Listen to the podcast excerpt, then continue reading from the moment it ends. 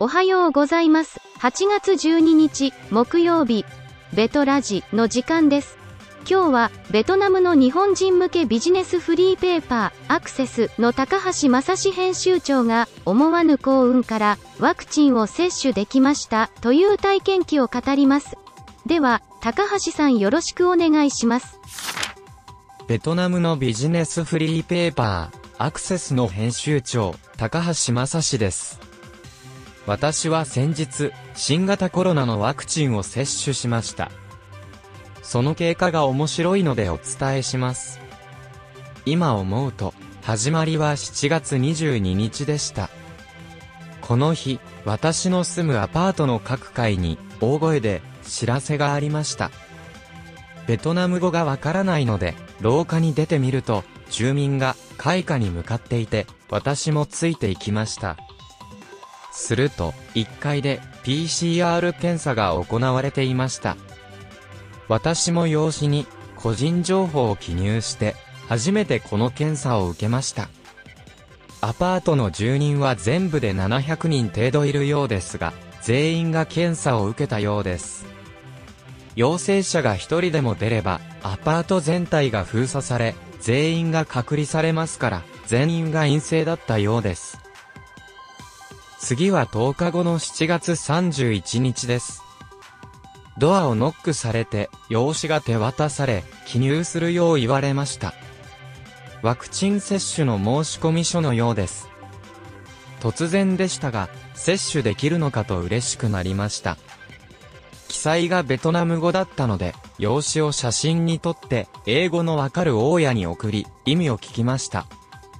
すると、今回はあくまで登録であり、ワクチン接種についてはいつか連絡があるとの返事でした。正直、がっくりしました。ベトナムでは、ワクチンの接種に優先順位があります。医療関係者や高齢者などの順番が高いのですが、その中に外国人の枠はありません。これでは順番は回ってきません。ただ、医療関係者は外国人でも優先されますし、工場で働く人も優先順位が高いので、製造業で働く日本人も接種しています。そのため、ワクチンを接種した日本人は徐々に増えてはいますが、あくまで職種や会社の単位であり、フリーペーパーの編集長では回ってこないと思っていました。だから嬉しかったのです。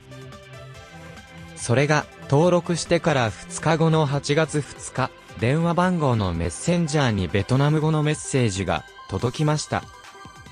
翻訳すると、〇〇という場所でワクチンを接種するから来いという内容でした。着信が午後4時半くらい来いと言われている。時間帯は5時15分から30分の間です。時間がない。慌てて、大家に確認すると、〇〇は、すぐ近くの中学校だと分かりました。準備をして出かけると、同じアパートの人たちが、ぞろぞろと歩いています。同じように、中学校へ向かう人たちでした。中学校の入り口で、メッセージとパスポートを見せて入り、体温、心拍数、血圧を測り、英語の話せる医師の問診を受けました。問診では、既往症やアレルギーの有無、PCR 検査の結果などを聞かれ、聴診器を胸に当てられました。相手はかなり若い男性で、医学部生のような気がしました。その時に、ワクチンは、モデルナ製であると説明がありました。ロシア製や中国製でなく、本当にほっとしました。どちらも、ベトナムでは承認されていますから、そうだったらその場で帰ったと思います。接種は本当に、すぐに終わり、副反応を見るために30分程度待機するように言われて、無事に帰宅しました。その時は気づきませんでしたが、無料でした。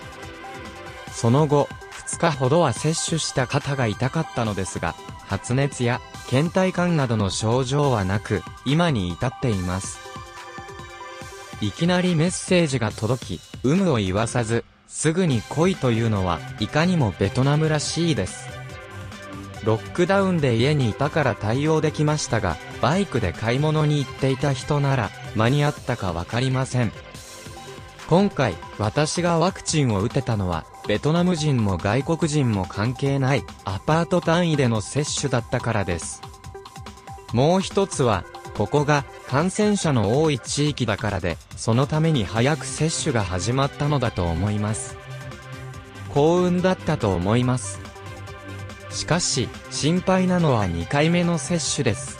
日本なら間違いなく打ってくれるでしょうが、ここはベトナムです。4週間後に来るであろう、突然のメッセージを今から期待しています。本日のベトラジウィークリーは以上になります。最後まで聞いていただきありがとうございました。では、来週月曜日にまたお会いしましょう。